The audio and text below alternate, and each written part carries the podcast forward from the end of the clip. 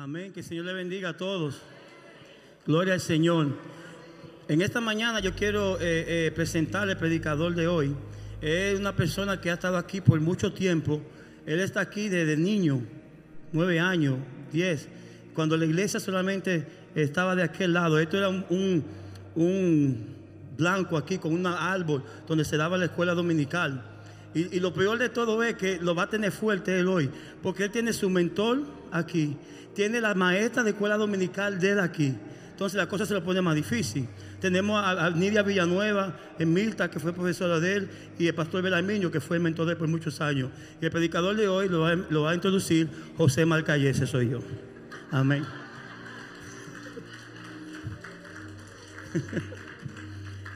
Cuando yo vi que Nidia entró por la puerta, digo yo, ay señores, se me puso difícil el día hoy. Pero sí me da, me da un placer y un gusto de estar aquí en esta mañana. Y lo que vamos a hablar de hoy, es, el mensaje de hoy, es uno del el séptimo de la serie de la jactancia. Se habla de los trucos de la vida, que son consejos y trucos gratuitos o de bajo costo para hacer nuestra vida más simple y más fácil. La Biblia está llena de formas prácticas en que podemos mejorar nuestras vidas. Pero la cosa es que nosotros vivimos en una sociedad hoy día que es bastante, eh, eh, ¿cómo decimos?, ocupada, busy. Totalmente. Tenemos que levantarnos temprano para ir a un trabajo. Tenemos que estar preparados para ir al trabajo. Preparar a nuestros hijos por la mañana para llevarlos a la escuela. Prepararnos para, para la jornada que vamos a enfrentar durante el día. Tenemos que, que, que ir pensando y poner la noticia por la mañana para saber cómo está el tráfico y por qué ruta tengo que coger hoy. Porque por la mañana lo primero que yo hago, y muchas veces eh, eh, debe ser diferente. Lo primero que yo hago es prender la televisión, pongo en el, canal 7 para ver cómo está el tráfico, para saber si me voy por el Turnpike o si me voy por las calles normales. Y eso, tiene, uno, eso es preparación para el día de uno. Y uno dice, dice, ¿por qué uno hace todo esto? Porque uno se prepara, porque uno no quiere llegar tarde al trabajo, ¿verdad que no? Entonces, nos levantamos temprano, vemos todas esas cosas, porque el, día comienza demasiado ocupado en nuestras vidas. Y hacemos todo esto, nos levantamos y preocupamos durante el día que, que, que, si fallo no tengo que hacer la cosa perfecta porque no quiero que me voten del trabajo, porque yo tengo tres o cuatro niños que tengo que, que, mantener, porque tengo una familia, tengo una esposa que es bastante exigente. ¿Tú sabes? ¿Cuánto podemos decir amén eso? ¿Verdad que sí? pues yo, yo, yo ahora mismo estoy soltero, la única esposa que yo tengo es mi mamá y mi mamá no me exige mucho. Mantén tu cuarto limpio, ¿ok? Pero eso, eso hay que hacerlo, es una responsabilidad. Pero entonces hoy vamos a hablar del libro de Santiago, el capítulo 4, 3, 13 al 17. Y el, el, el, mensaje de hoy se va a titular Vida sin Dios. Vida sin Dios. Jactancia, vida sin Dios. Y dice así, ahora, escuchen esto y ustedes que dicen, hoy o mañana iremos a tal o cual ciudad pasaremos allí un año, haremos negocios y ganaremos dinero. Y eso ni siquiera saben qué sucederá mañana. ¿Qué es su vida? Ustedes son como la niebla que aparece por un momento y luego se desvanecen. Las dos verdades que yo quiero presentarle en esta, en esta mañana, primero es lo que desconocemos los que desconocemos. Nosotros no conocemos nada del futuro. Nosotros ni, ni, ni, sabemos qué va a pasar en los próximos tres segundos. Porque yo puedo decir, sí, tú, los tres segundos tú vas a predicar. Pero si yo caigo, boom, y el Señor me manda a buscar aquí mismo. Ya la predicación se acabó. Entonces va a tener que, subir de inicio y predicar por mí. Entonces, la situación cambia en cuestión de segundos. Entonces, realmente el futuro es desconocido. Solo Dios conoce el futuro. Solo Dios conoce el futuro. Y lo que se sabe, la segunda cosa es lo que se sabe. ¿Y tú sabes qué es lo que se sabe? Que nosotros somos frágiles. Nosotros somos frágiles. La vida para nosotros se va en un segundo. Nosotros de cualquier cosa caemos enfermos. Nosotros de cualquier cosa nos perturbamos. De cualquier cosa nos preocupamos. Y una de las cosas que nosotros siempre cuando nos preocupamos de algo y pasa algo en, nuestra vida o algo está pasando en la sociedad, lo primero que, pero Señor, pero tú no ves lo que está pasando. Como si el Señor estuviera preocupado de lo que está pasando. hay una cosa que Dios nunca ha hecho en su vida. Ha dicho la expresión, oh, oh. ¿Por qué? Porque Él no se sorprende de nada. Él sabe ya lo que va a venir en el futuro. Y Él está preparado para eso. El único que no está preparado somos nosotros. Y eso quiere decir, ¿por qué? Porque muchas veces cuando en todas las cosas que nosotros hacemos, nosotros dejamos a Dios fuera de nuestra situación. Dejamos a Dios fuera de nuestra situación. Y cuando dejamos a Dios fuera de nuestra situación, conduce a tres cosas. El primero es, nos deja sin preparación. Nos deja sin preparación.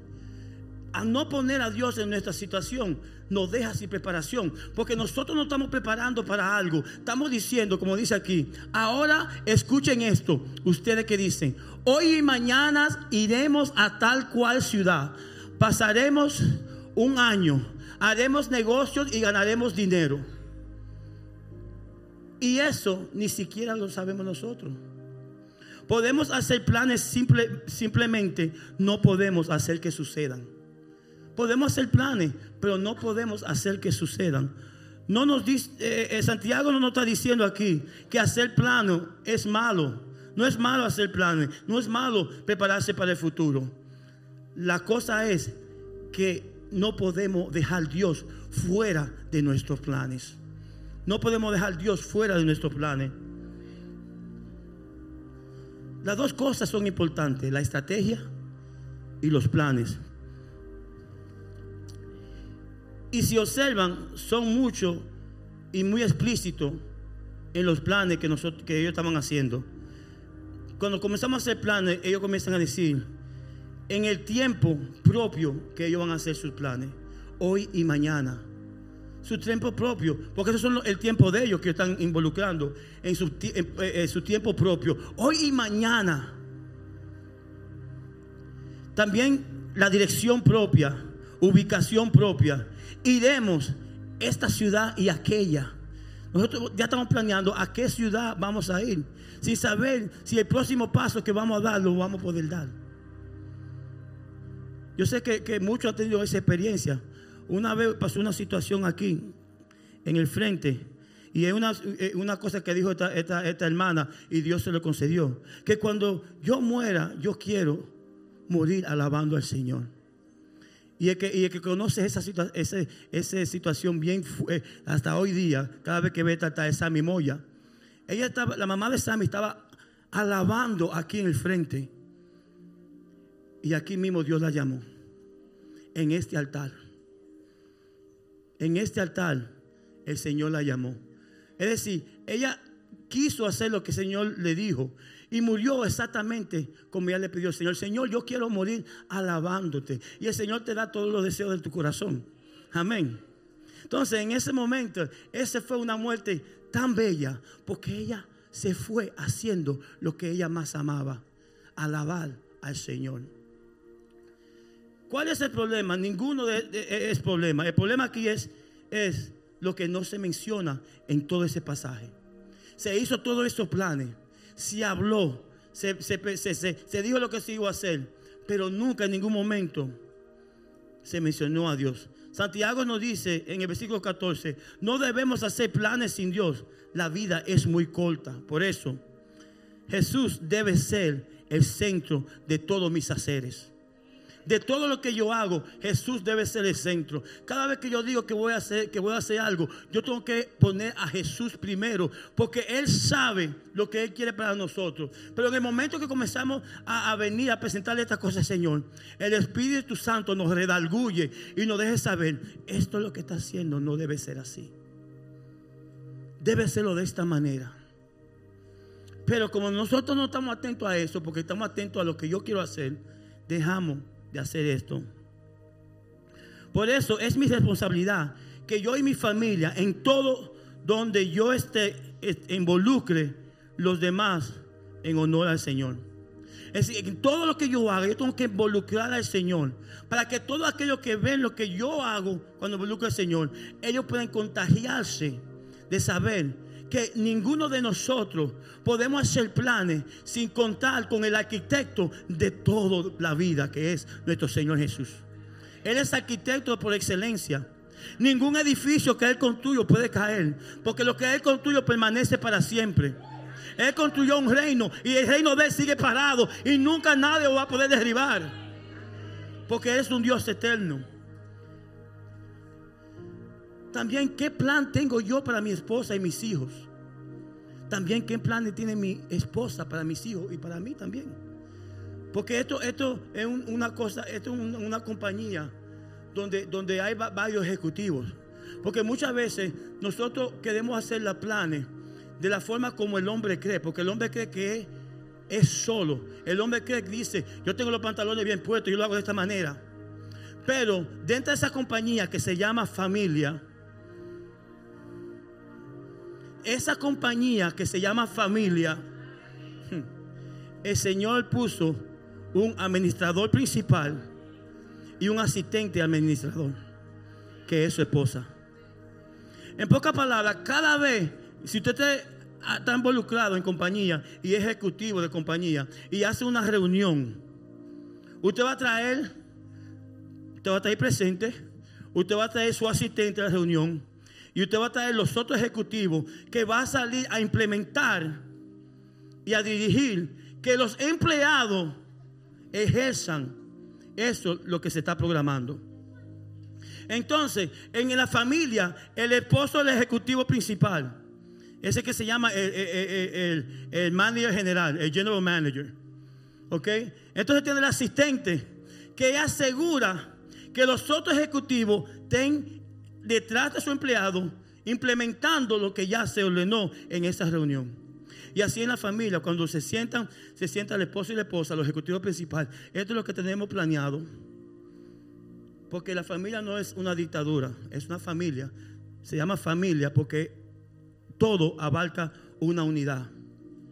Entonces, cuando se ponen de acuerdo los esposos, entonces vienen traer los hijos. Mira, esta semana vamos a estar haciendo esto. Esta semana nos vamos a levantar todas las mañanas, vamos a orar juntos y vamos a presentar nuestro día al Señor. Porque no son los hijos que controlan la situación en la casa, son los ejecutivos principales, los padres. Y yo me acuerdo mucho que, siempre, y, muchos son testigos de esto, eh, Dolca es testigo, eh, eh, que los pastores que estaban aquí antes, don Manuel y don Joaquina, ellos tenían su devocional toda la mañana. Y aparte de eso, ellos le enseñaban a sus hijos todos los días a aprender ese versículo bíblico de memoria. Es lamentable que hoy día tú le preguntas a cualquier persona sobre eh, el roster de un deporte de, los jugadores de un deporte como de fútbol, ellos te dicen, todos los jugadores, cuántos touchdowns ha dado los jugadores, cuál es el récord que tienen jugadores. Pues si tú vas y le preguntas, ¿ustedes saben quién es Amos? Amos, ¿quién es Amos? ¿Usted sabe quién es Jeremías? Jeremías, ¿quién es Jeremías? ¿Tú sabes lo que hizo Jeremías en su vida? No, pues yo sé, ni sé ni quién es. Cuando nosotros decimos que amamos algo, y ustedes va a Primera de Corintios capítulo 13, se dice que el amor lo da todo sin esperar nada. El verdadero amor es cuando se da todo y no se espera nada a cambio. Cuando yo digo que yo amo a mi iglesia, es porque yo amo a esta iglesia y voy a dar lo más que pueda dentro de mi iglesia y no estoy esperando nada en, regreso. Cuando muchos hoy día vamos a la iglesia, digo, bueno, yo voy a la iglesia porque eh, eh, yo tengo una familia y yo quiero recibir lo mejor para mi familia y yo quiero que la condición de la iglesia esté así para que mi familia reciba, porque tengo que ocuparme de mi familia. Yo estaba leyendo los otros días eh, eh, libro de Amos y, que estamos hablando, que cuando el Señor se estaba quejando con el pueblo y decía, ¿por qué ustedes se preocupan de tener techo y mi casa está desolada? Ustedes se están ocupando de tener casa y la mía qué. Y el Señor dijo que en ese tiempo Él dejó de bendecir a su pueblo. Él dejó, la gente eh, trabajaban fuerte y, ganaban mucho, pero no tenían dinero para, para, poder gastar porque se le, era como si estaban echando eh, eh, dinero en un bolso con, con, un hoyo en el fondo. No tenían, comían y mientras más comían, siempre tenían hambre. Y dice, pero Señor, ¿qué es lo que está pasando?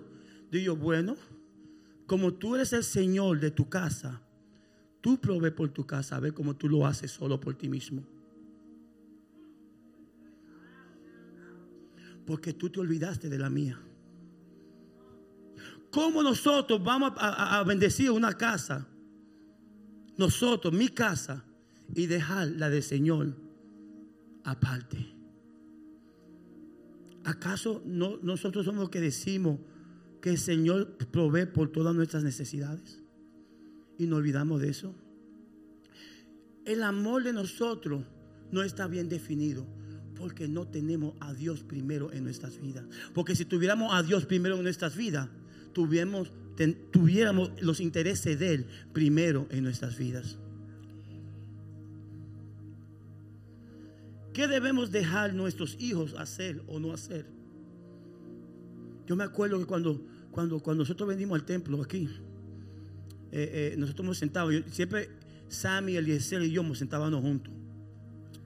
Y nosotros hemos sentado eh, dos o tres bancos antes del último. Y estábamos haciendo chistes, hablando. Y de un momento a otro sentíamos un pellico así, wow, ¿qué es esto? Y estaba doña Joaquina allá atrás. usted no viene aquí a hablar, usted viene aquí a servir al Señor. Todos los niños había que sentarse al lado de sus padres, observando hacia frente. Pero hoy día no se puede hacer porque según lo que enseña el mundo, el niño solamente tiene la pasión de atender solamente 20 minutos. Hay gente que yo invito a la iglesia y dicen, yo no puedo ir a una iglesia porque no puedo sentarme dos horas a estar ahí mirando y oyendo a una gente hablar, cantar, hablar, qué tal. Yo no me puedo concentrar, doy demasiado tiempo.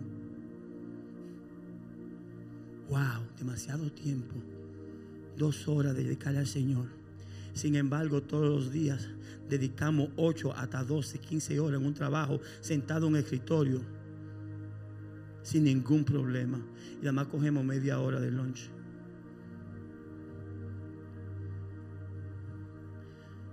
Yo estoy oyendo crickets. No estoy nadie está diciendo amén. Ese soy yo. Tú sabes que yo me levanto y doy todo, todo en mi trabajo. Yo cada vez que llego a un trabajo, yo como empleado normal. Y a los varios tres meses ya me, me ponen como supervisor. Yo me puse a pensar, wow, si yo hiciera lo mismo en las cosas del Señor. Pongo ese empeño, ese esfuerzo. A veces la gente pensaba, cuando yo tenía a mis hijos creciendo, ellos decían, Marcayé debe darle una tremenda pela a sus hijos. Ese hombre demasiado fuerte. Porque yo hacía así, lo miraba, se recogían. Y si tú le preguntas a mis hijos cuántas veces yo le he pegado, hay dos, los varones. Sí, mi papá me pegó. ¿Cuántas veces? Una sola vez. Pues yo no me acuerdo, él fue que me lo dijo. ¿Cuándo fue? Lo encontré un día, los dos en diferentes, en diferentes ocasiones, metiendo un pincho en un zócalo. Y el susto que me dio, sabiendo lo que iba a pasar, le di una pela. Porque tú sabes lo que es perderse un niño electrocutado. Pero la culpa es mía porque no estaba vigilando lo que estaba haciendo. Yo tengo la culpa porque él no sabe lo, bien y lo malo que, que es eso. Nosotros somos los que sabemos. Y muchas cosas nosotros decimos, pero este muchacho, ¿qué es lo que le está pasando? No, padre, ¿qué te está pasando que no le está enseñando a tus hijos? Porque nosotros nos acostumbramos que la escuela le va a enseñar a sus hijos cómo debe vivir la vida, cuando eso no es responsabilidad de, la escuela.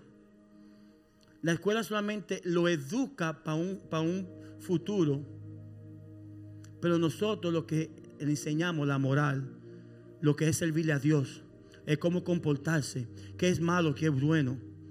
No me puede, esperar que la escuela hagan eso. Y otra cosa que tenemos que velar, que nuestro testimonio y mi participación en la cosa del Señor sean primero. ¿Acaso la cosa del Señor sea primero en nuestro lugar? Alguien mandó un video los otros días en, el chat donde hablaba, un señor estaba acostado en, su cama. Yo sé que muchos saben esta historia. Y él le dice al amigo que está al lado, fulano, ¿quién eres tú? Bueno, yo soy, yo soy un educador, que sé yo qué, y esto y esto. Sí, sí, sí, pero si, si te quitan eso de educador, ¿quién eres tú? Bueno, yo soy un, piloto y se ve aviones, sí, sí, pero si te quitan eso, ¿quién eres tú? Bueno, yo soy un padre de familia que, educa a sus hijos. Sí, está bien, pero si te quitan todo eso, ¿quién eres tú? Yo, yo no entiendo tu pregunta, decía él. Tú me sigues preguntando lo mismo. Si todas esas cualidades que, que, tú dices que tú tienes, de esto y esto y esto, te lo quitan, ¿quién eres tú? Yo soy cristiano. ¿Y qué significa eso para ti? Que yo amo a Dios, que yo esto y esto y esto. ¿Sabe una cosa? Eso no, no, lo puedo creer. ¿Por qué? Porque de tantas cosas que tú dijiste, lo último que tú mencionaste, que eres cristiano.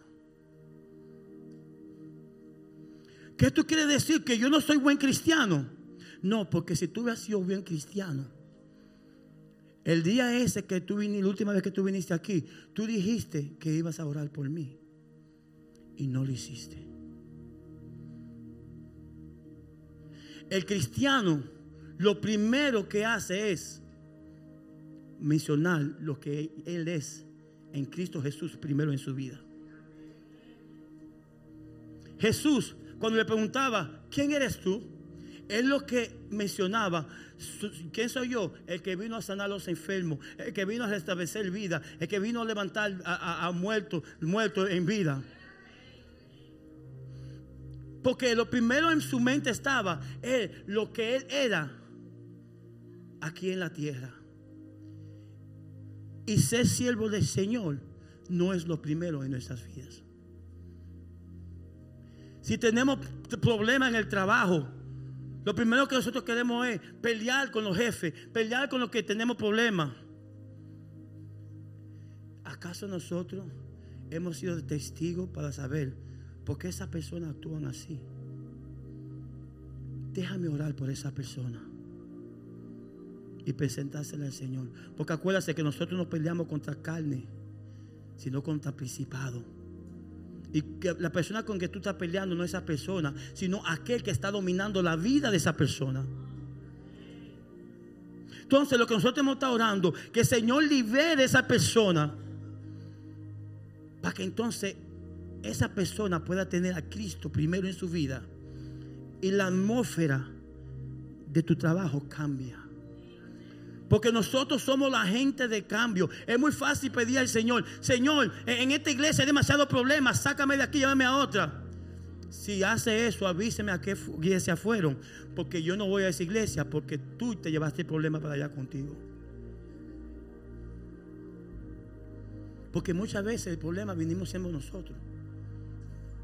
Hoy mencionaba a Sodali que nosotros debemos dejar de hacer algo que hacemos mucho. Dedicarnos más a la alabanza y no a la quejabanza.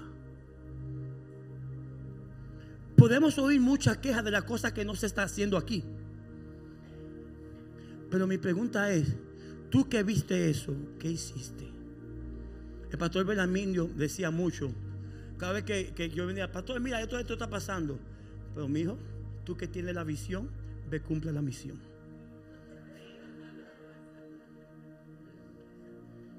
Entonces yo aprendí entonces no quejarme de esas cosas. Yo aprendí entonces, bueno, esto voy a resolverlo. Yo voy a comenzar a actuar de esta forma para que la gente vea cómo un cristiano debe actuar. No hablar de la situación, tú hacer agente de cambio en la situación. Ah, que eso está demasiado sucio. ¿Y por qué no lo limpiaste? No, porque deben poner agua por la mañana para que la gente pueda beber. Hermana, llega 15 minutos más temprano y ponlo ahí, el hielo con el agua. Porque si usted tiene la visión, cumpla la misión. Si Dios está primero en tu vida, eso es lo primero que tú debes hacer.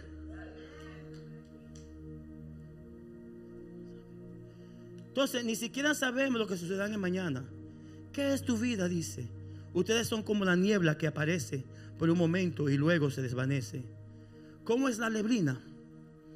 Muchos no saben el químico de la neblina. Cuando nosotros, por ejemplo, en este tiempo frío, aquí no sucede mucho porque aquí no baja tanto como en, las ciudades más centrales de Estados Unidos. Cuando usted sale a la nieve y está debajo, bajo cero, los pulmones tienen aire caliente dentro del cuerpo de uno.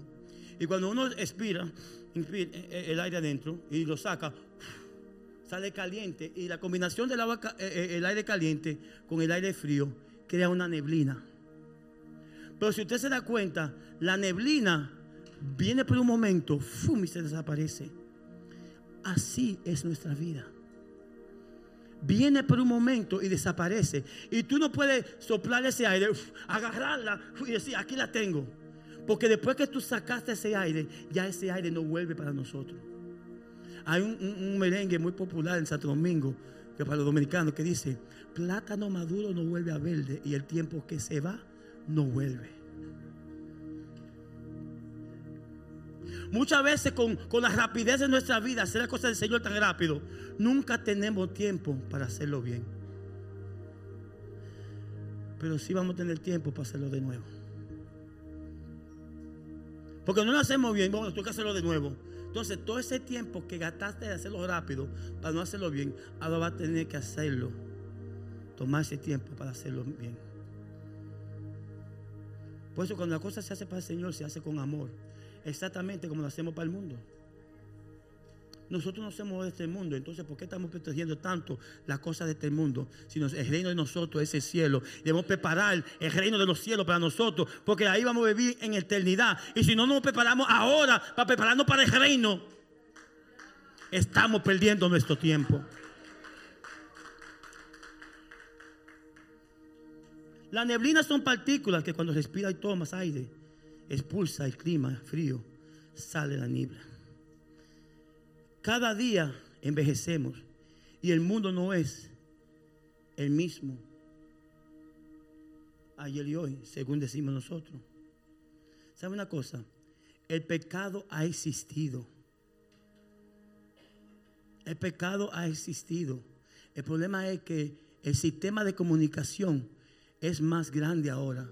Tenemos más forma de comunicarnos, más forma para, para ver cosas que están sucediendo. Porque hace como, como, como tal vez 100 años, usted no sabía que hubo un tiroteo en tal sitio. Que había gente violando a gente en tal sitio. Tú nada más sabías en alrededor tuyo porque es lo que debía alrededor tuyo. El Señor destruyó una ciudad por la maldad que había en él, Sodoma y Gomorra. Entonces, ¿qué te hace pensar que esto que estamos viendo ahora, ay Dios, mira lo que está pasando? Señores, porque las cosas están sucediendo, no quiere decir que Dios no está en control. Dios sigue siendo y tomando posesión de su creación. ¿Y por qué está así? Porque Él nos dio libre albedrío. Y el que está así no es Dios. El que estamos así somos nosotros.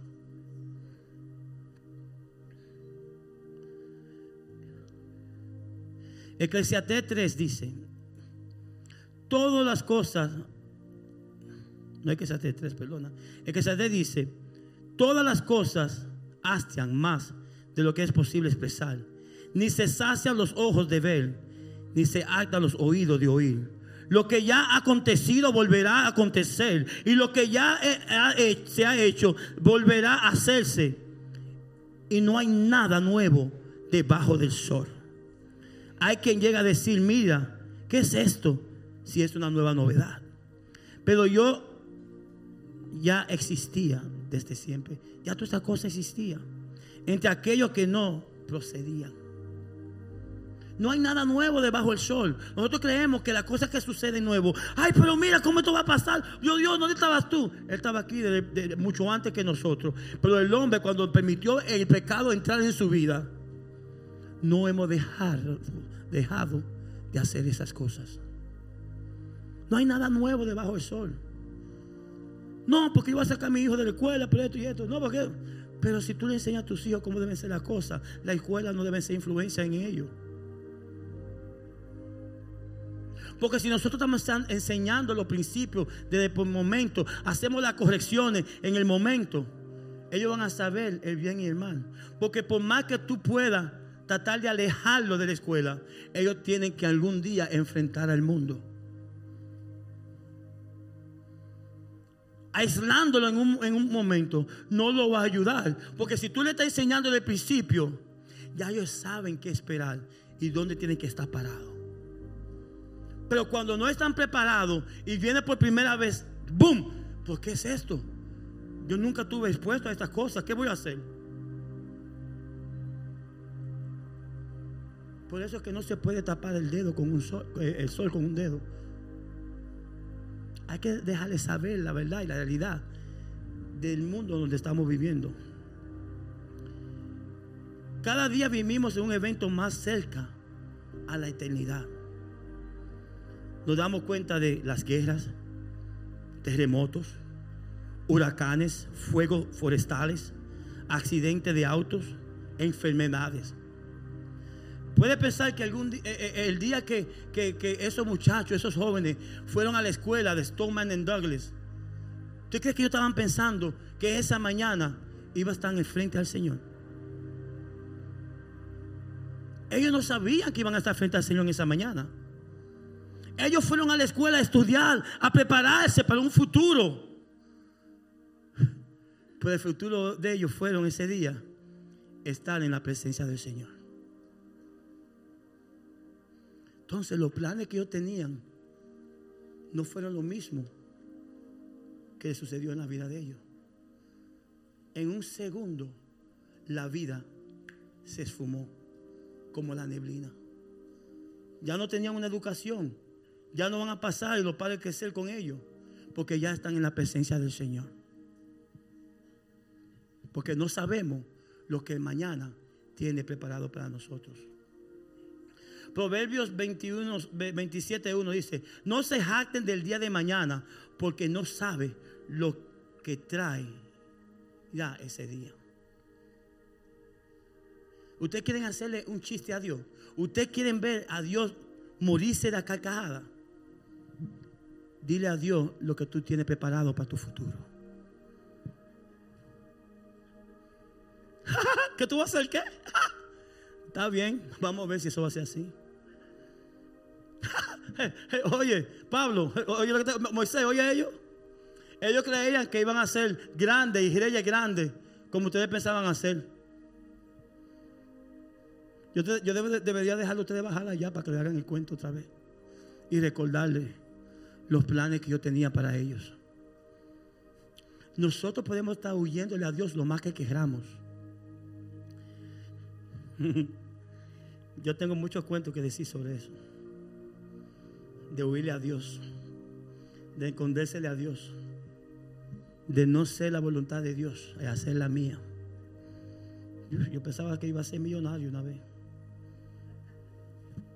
Y me fui por otro rumbo para hacerlo tuve el dinero y llegué a vivir en la oficina de una iglesia.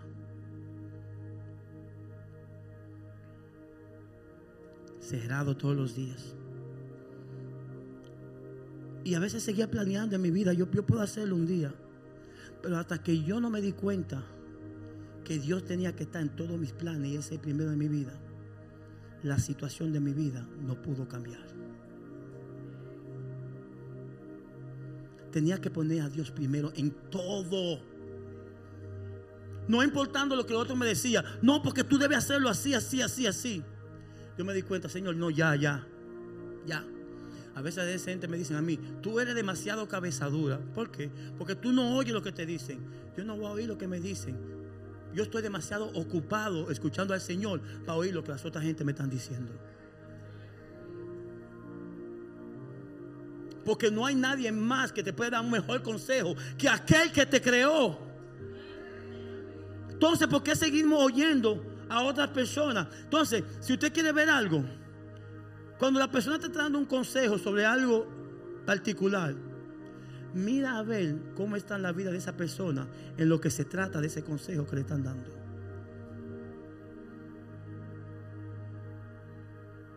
Se va a dar cuenta que ellos no han echado para adelante en esa, en esa área tampoco. Entonces, ¿por qué seguimos yendo a tanta gente aconsejándonos de cosas de la cual ya Dios sabe cuál es la respuesta? Dejar a Dios fuera de nuestros planes. Dos, conduce a un exceso de confianza. Santiago 4:16 eh, dice, pero ahora se jactan en sus fanfarronerías. Toda esta jactancia es mala. Jactancia en estos términos nos deja saber que usted lo hizo con sus propias fuerzas. Mira lo que yo hice. Mira lo que yo hice. Pensamos que no necesitamos a nadie. Cuando nosotros estamos caminando con gente que cree en lo que nosotros creemos, estamos caminando en el Señor. Esas son las personas, porque nosotros, cuando nosotros buscamos consejo, nunca buscamos consejo de un otro cristiano. Buscamos consejos del amigo con que jangueamos, que nunca ha venido a la iglesia. De aquello en el trabajo. No, porque tú lo debes hacer de esta manera. Pero nunca hablamos con alguien que esté caminando con el Señor.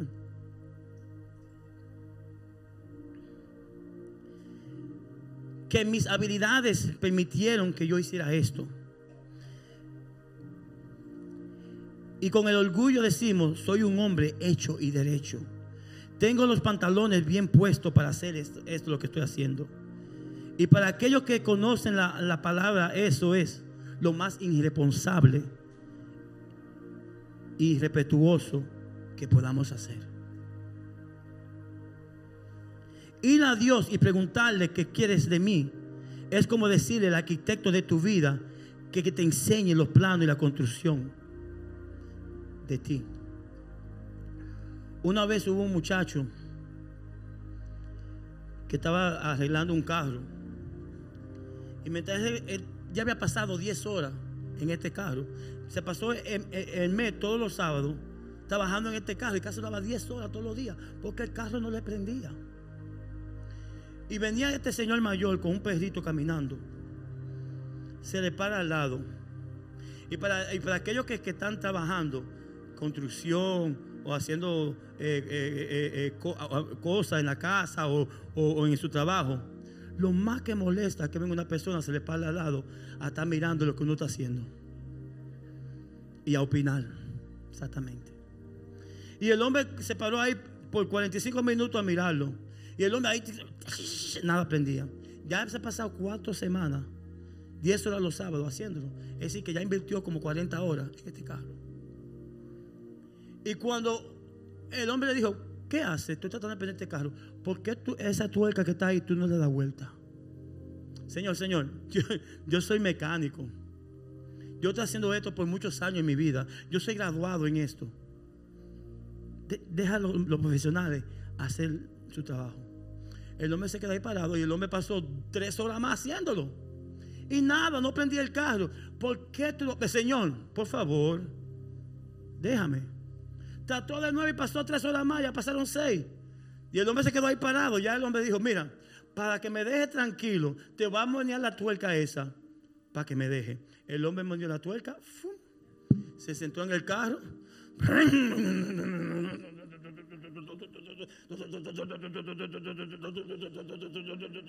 Señor,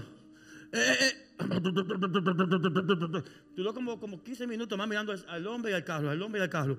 Espérate, yo tengo tantos años haciendo esto, soy graduado en mecánica y todo eso. ¿Cómo usted sabía que además tenía que darle la tuerca para que el carro prendiera? ¿Es un carro, es un Ford? Sí. Mi nombre es Henry Ford, yo fui que diseñé ese carro. En pocas palabras, el diseñador del carro sabía cuál era el problema. Solamente con ver los síntomas y saber qué se necesitaba para que prendiera. Cuánto más el Señor no sabe de la vida de nosotros, qué tuerca hay que meñar para corregir las cosas de nuestras vidas.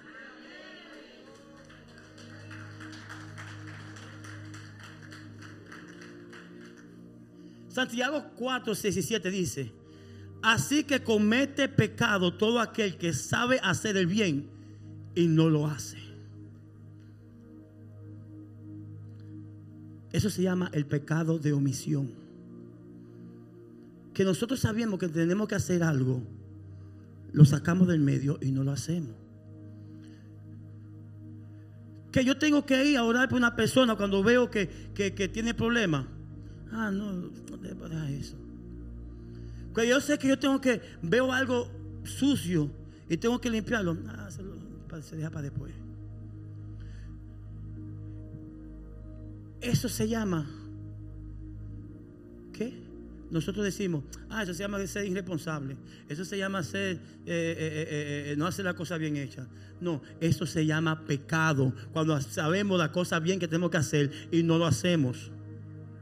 Es pecado. Porque pecado nosotros llamamos el adulterio. Eso es pecado. Matar, eso es pecado. Robar, eso es pecado. El pecado no es la cosa que nosotros hacemos.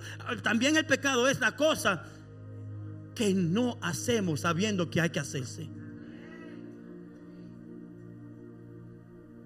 Esa cosa que yo, yo debía hacer, pero no lo hice. Eso es pecado. Mucha gente va a creer, bueno, yo voy a ir para el cielo eh, eh, porque yo vengo a la iglesia todos los domingos. Yo voy a ir al cielo porque yo leo la Biblia todos, todos, los días. Yo voy a ir al cielo porque yo levanto mi mano y alabo. Mucha gente se van a sorprender el día que el Señor comienza a llamar. Porque tenía hambre y no me diste de comer. Porque estaba con frío y no me abrigaste. Porque tuviste ese gran Mercedes y ese cosa y estaba caminando en la lluvia y tú no me recogiste para llevarme a sitios. ¿Qué tal tú ganaste el mundo si pierdes tu salvación? Tú puedes obtener lo que tú quieras en el mundo. Puedes obtener Mercedes, puedes tener una casa grande, puedes hacer que tu hijo sea un futbolista, un basquetbolista, puede hacer esto. Pero si no ha tenido Cristo en su vida, nada de eso es ganancia en su vida.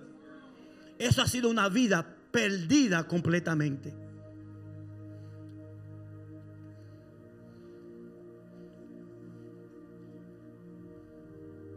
Estos son personas que son, que saben que tienen que hacer algo en sus vidas y no lo hacen.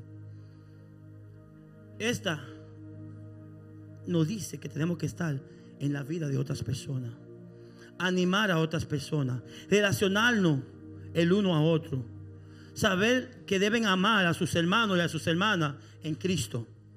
Pero en estas circunstancias no quieren hacerlo. Y el resultado de todo esto es el pecado. Y que muchos no llamamos el pecado de esa manera. Jonás es una persona evidente que estaba pecando contra el Señor. El Señor lo estaba mandando a un lugar y él, no quería ir. Pues sin embargo, el Señor tuvo que hacer una cosa drástica para llevarle al sitio donde el Señor quería llevarlo. Muchos dicen que es por la desobediencia, que fue por esto que lo hizo. No, señores, el Señor tiene un plan más grande que la desobediencia de Jonás. Porque no se trataba de Jonás lo que el Señor quería hacer. Se trataba de la salvación de un pueblo. Un pueblo que adoraba a algo que no era Dios. Entonces, ¿qué hizo Dios? Este pueblo adora todo lo que sale del mar. Todo lo que sale del mar, ellos adoran porque ellos adoran el mar. No estoy hablando del mar de las cosas mal que se El mar, el océano. Todas las cosas del mar, ellos adoran. Entonces, como Jonás no quiere ir para allá y no quiere ir por su propia voluntad, yo voy a hacer que un pez se lo traga, lo voy a llevar hasta allá, cuando el pez lo ocupa para afuera y la gente vean que fue un pez lo que ellos adoran. Y Jonás comienza a proclamarme a mí, ellos van a saber que ese pez obedeció el creador de él. Entonces, no alaben a eso lo que ustedes están alabando. Alaba de mí que fui que creé ese pecado y ordené que hiciera lo que hiciera. Y por eso fue que escucharon. Y sabían que Dios era Dios.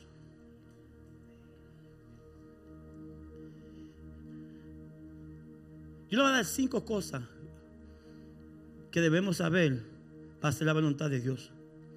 Venir a fe a Jesucristo. Primera de Timoteo, pues Él quiere que todos sean salvos y lleguen al conocimiento de la verdad. Para hacer la voluntad de Dios, Él quiere que nosotros tengamos una relación con Él. Él quiere que tengamos una relación con Él. El segundo es que Él quiere que vivamos diferentes. Primera Tesalonicenses 4.3 dice, la voluntad de Dios es que sean santificados, que se aparten de la inmoralidad sexual. Dios quiere que seamos diferentes. Dios quiere que nos apartemos de toda cosa que, que es inmoral. No, pero tú sabes que, que, antes de casarme, yo quiero, ¿sabes? Probar a ver si este es un hombre que me va a gustar. Que yo me acuerdo dos o tres veces con él y si me gusta, yo me puedo casar con él. Esa no fue la, la forma que el Señor lo diseñó. El Señor no puede bendecir algo que está en pecado. Él bendice las cosas que van en forma de sus estatutos. No, porque si, yo, si yo, me, yo me lo consigo y me lo gano para el Señor, el Señor no necesita que tú lo ganes para Él, para Él bendecirte. Él hace esa parte. Y Él te va a traer a alguien que ya es bendecido. Yo quiero la persona perfecta para mi vida. Eso es un amor egoísta, porque tú no me estás pidiendo para ti. Te, trae el Señor la persona perfecta, pero yo no soy perfecto para esa persona. Porque no me preparé en el Señor para ser perfecta para esa persona. Tercero vez, debemos tener una actitud de agradecimiento. Primera Tesalonicenses 15, 18. Den gracias a Dios en toda situación, porque esta es su voluntad para ustedes en Cristo Jesús. Vamos a ser agradecidos, señores. Nosotros nos quejamos tanto de las cosas que no tenemos. O la cosa que, ¿por qué? Porque Él tiene eso y no tengo. Y, y, y, y nos olvidamos y, comenzamos a quejarnos de lo poquito que no hemos conseguido, olvidándonos de lo mucho que hemos sido bendecidos. Tenemos vida, gracias Señor. Tenemos aire, gracias Señor. Puedo caminar con mis pies y trabajar con mis manos, gracias Señor. Mis hijos están en salud, gracias Señor. Tengo una relación plena con mi esposa en el nombre del Señor. Gracias, Señor. Pero cuando viene una cosa que no podemos conseguir, viene la quejabanza en vez de la alabanza.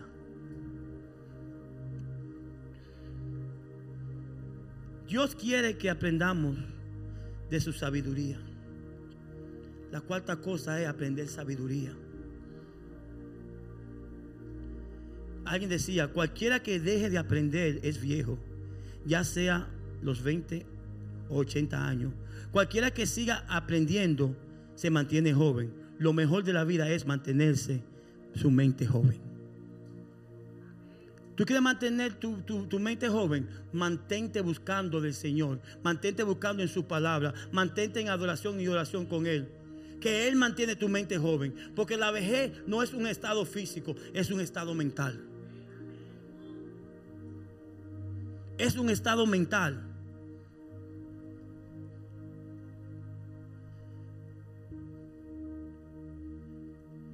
¿Sabe una cosa? Que muchas veces nosotros hacemos la cosa porque todo el mundo va hacia esa dirección. No, pero todo el mundo lo hace y nosotros queremos hacerlo. Las otras iglesias lo hacen. Yo me acuerdo una vez que el pastor Willy se paró aquí y miró así dice, nosotros no vamos a hacer las cosas como las otras iglesias. Porque nosotros somos una iglesia diferente. Nosotros no vamos a seguir la corriente de todo el mundo. Nosotros vamos a seguir la corriente de la palabra. Porque la corriente de todo el mundo nos lleva a un sitio donde todo el mundo está yendo y todo el mundo está perdido. Nosotros tenemos que ser como el avión. ¿Cómo es el avión? El avión no despega yendo con la corriente del aire. Él despega yendo contra la corriente. Y muchas veces no nos podemos levantar porque estamos yendo con la corriente y no en contra de la corriente. Hay que ir en contra de la corriente para que podamos despegar el vuelo. Y quinto, debemos tener un testimonio visible delante del Señor. Una de las jactancias que yo quería eh, eh, enfatizar es orar a través de los planes de Dios.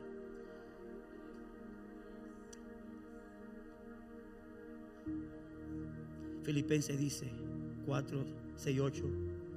No se inquieten por nada, más bien en toda ocasión, con oración y ruego. Presentéis vuestras peticiones a Dios y denle gracia y paz de Dios que sobrepasa todo entendimiento. Sus corazones y pensamiento esté en Cristo Jesús.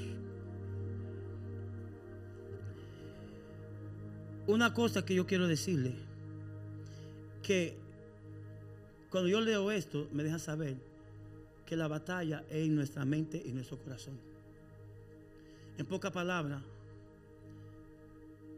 nosotros tenemos que dejar que esto suceda, que es el versículo 8. Por último, hermanos, consideren bien todo lo verdadero, todo lo respetable, todo lo justo, todo lo puro, todo lo amable, todo lo digno, todo de admiración, en fin, de que todo lo que sea excelente merezca elogio. Señores, nuestra mente, vamos a decir que es en un lugar que va a tener una fiesta. Pero en la fiesta necesitamos invitados. Pero los invitados a esa fiesta es el elogio. ¿Ok? el digno de admiración, amable, el puro, el, justo, el respetable y el verdadero. Si alguien más trata de entrar a esa fiesta, tenemos que mandar al seguridad que vaya y lo saque. ¿Y quién es que saca a esa gente de ahí? La paz de Dios. La paz de Dios. Que sobrepasa todo entendimiento. En pocas palabras, que nuestra mente es el sitio donde por invitación aceptamos que entra ahí. Si nosotros dejamos entrar algo más que sea los pensamientos de, de, excelencia, de elogio, cosas que sean de elogio, digno de admiración, puro, amable, respetable, justo y verdadero. Si hay algo más que está allá adentro, es porque nosotros dejamos entrar y no dejamos que la paz del Señor saque eso de ahí. Y hay otra cosa que, que, tiene que suceder para que la paz suceda en nuestra, en en nuestra oración. Tenemos que venir con ruego a nuestro Señor en oración y en alabanza. Entonces puede suceder. Nosotros tenemos que aprender a darle primer lugar a nuestro Señor. Tenemos que aprender que el Señor es el primero. Y si nosotros hablamos de Efesios, capítulo 2, del 1 al 10, y yo creo que lo lean en sus casas y piensen en esto. Que del versículo, eh, eh, eh, del versículo 2 al 6, al, al 3, nos va a hablar de nuestro pasado, que estábamos muertos. El versículo 4, del versículo 6, nos habla de nuestro presente, de nuestro presente. Del versículo 7 al 9, va a hablar de nuestro futuro, a dónde vamos a estar en el momento que cumplamos con todos estos requisitos. Vamos a estar en la mano del Señor, vamos a disfrutar de la gloria del Señor. Cuando nosotros ponemos a Dios en primero, nuestra vida va a comenzar a marchar bien. Cuando nosotros ponemos a Dios primero, podemos estar en lugares celestiales con el Señor. Porque no tenemos que disfrutar del cielo cuando estemos allá. Podemos disfrutar del cielo ahora mismo. Cuando estamos en los caminos del Señor. Cuando estamos caminando en la palabra del Señor. Cuando estamos viviendo según las ordenanzas del Señor. Cuando yo pongo a Dios primero en mi vida. Cuando yo tomo cualquier decisión en mi vida, pongo al Señor primero. Viene gente en contra mí, yo puedo pararme firme, como dice la palabra, resistir al diablo y él irá de mí. No hay alma que pueda forjarme contra mí, porque mayor es aquel que está en mí que aquel que está en el mundo. Porque Dios está en nosotros y Él murió en la cruz y Él conquistó la muerte por mí. Si Dios es que representa todo en mi vida, ¿por qué es que nosotros excluimos a Dios de nuestras vidas? Dios es que va primero en nuestras vidas. Pero primero tenemos que buscar un lugar donde no, puede, puede eh, eh, eh, ver gente que nos pueda, yo no sé cómo decir esto en español, held accountable. Que nos pida cuenta, porque hay una cosa que a nosotros nos gusta, que nos pida cuenta. Nosotros como jefe en un trabajo podemos ordenar y hay que darnos cuenta. En la casa de nosotros, cuando estamos con nuestros hijos, tenemos que pedir cuenta a mis hijos. Pero en la casa del Señor tenemos que dar cuenta de nuestras vidas para que estemos caminando conforme a la palabra de Dios. Hundirte a una iglesia. Presentar tu vida al Señor y vivir plenamente y solamente para Él. Hace muchos años, y es para terminar, yo crecí en esta iglesia, pero hubo un tiempo que cuando me casé, pasó algo y mi esposa comenzó, no, yo quería ir para atrás para donde yo estaba, que sí o qué, sí o qué. Y yo arranqué, boom, recogí, me fui. ¿Sabe una cosa? De ese día adelante, mi vida cambió completamente. Lo más malo es tu salir de tu casa sin la bendición de tu padre.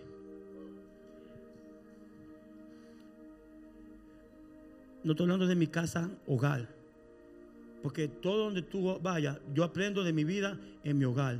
Yo aprendo de mi vida espiritual en mi aquí en la iglesia y yo tengo mi padre espiritual aquí. Yo tengo que rendirle cuenta. Pero cuando yo me paro, recojo mi cosa y me voy, y ni hablo con mi padre para pedir dirección y la bendición de él. Porque muchos creemos, no, porque el Señor me puede bendecir en otro lugar.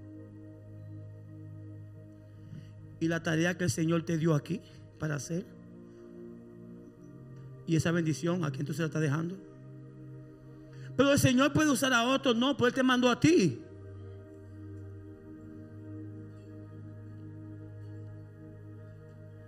Entonces nosotros damos de comer a otras casas, pero se nos olvida de darle alimento bueno a la tuya, donde te, te vio crecer, el que te, alimentó, el que estuvo contigo en los momentos malos, el que estuvo contigo en todos los momentos, el que estaba ahí para que tú crecieras, que estuvieras en el camino correcto.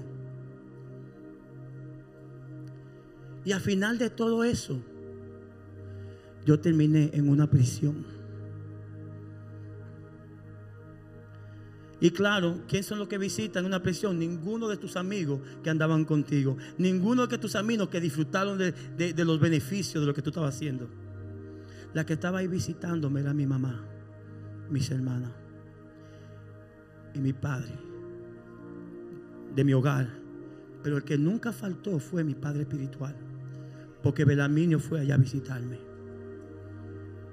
Y lo único que me preguntó fue José, ¿qué tú vas a hacer cuando tú salgas? Yo dije, pastor, yo nada más quiero que me dé una oportunidad para yo sentarme en el último banco allá atrás, aunque sea. Me senté en ese último banco cuando llegué. Me saludaron con lloro y grito. La semana siguiente, Belarminio estaba fuera de la ciudad ese día. La semana siguiente, Belarminio me paró aquí enfrente. Me dio mi abrazo, me dio un beso y me puso el anillo como al hijo pródigo le hicieron.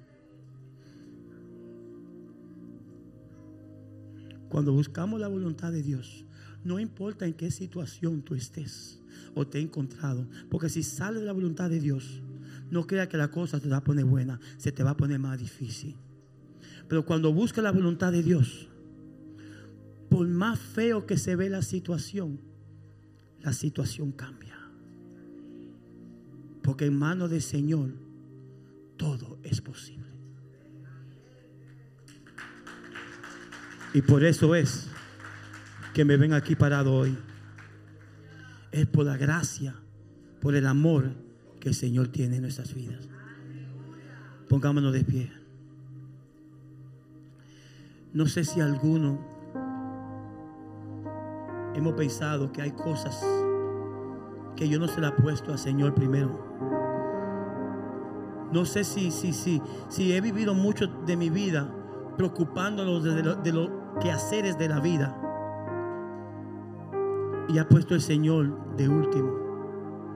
No sé si, si es como ese señor que estaba en el hospital y le preguntaba a su amigo, ¿quién eres? Le decimos mil cosas y nunca decimos que somos siervos del Señor. Que cuántas cosas yo he visto que debía hacer y no lo hago. Si en esta mañana tú quieres entregar esas cosas al Señor, no va a pedir que venga aquí adelante. Levanta tu mano y vamos a orar por esas situaciones. Vamos a decirle al Señor, Señor, yo quiero hoy entregarme a ti. Yo quiero ponerte a ti en primer lugar, Padre Santo. Yo creo que tú seas primero en todas las decisiones que yo tome, Padre Santo. Porque hay una cosa que tú no haces, Señor. Tú no dices hoy va a hacer esto y cambia de mente y me pone a hacer otra cosa. Porque tú no eres hombre para arrepentirte, ni hijo de hombre para mentir, Señor. Tú eres verdadero, Padre Santo. Gracias, gracias. Te presentamos, Señor, todos mis quehaceres, Padre Santo. Te presentamos todos nuestros planes, Señor. Yo quiero ponerte a ti en primer lugar, Padre. Que yo no dé un paso en decisiones a menos que yo te lo he presentado a ti primeramente, Padre. Sabiendo que todo se cumple, Padre, según pedimos, acorde a tu riqueza en gloria, Padre.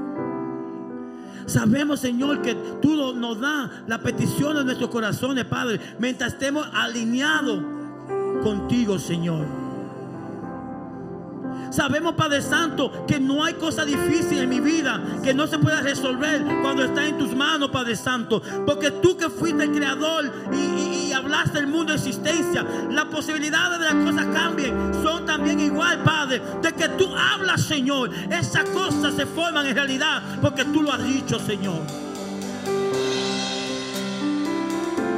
Sabemos, Padre Santo, que toda obra para bien para todos que te aman a ti, Padre. Yo te alabo, Señor, que tú venciste la muerte, Padre Santo. Llevaste, Padre Santo, todas mis enfermedades, todos mis, errores en la cruz del Calvario, Padre Santo. Y fuiste a la tumba y me llevaste a, a mi viejo hombre a la tumba, Padre Santo. Y al tercer día tú resucitaste, Padre. Y nos resucitaste a nosotros como criatura nueva, Padre Santo. Gracias te damos, Señor. Hoy es el día de salvación, dice el Señor. Porque mañana no es garantizado.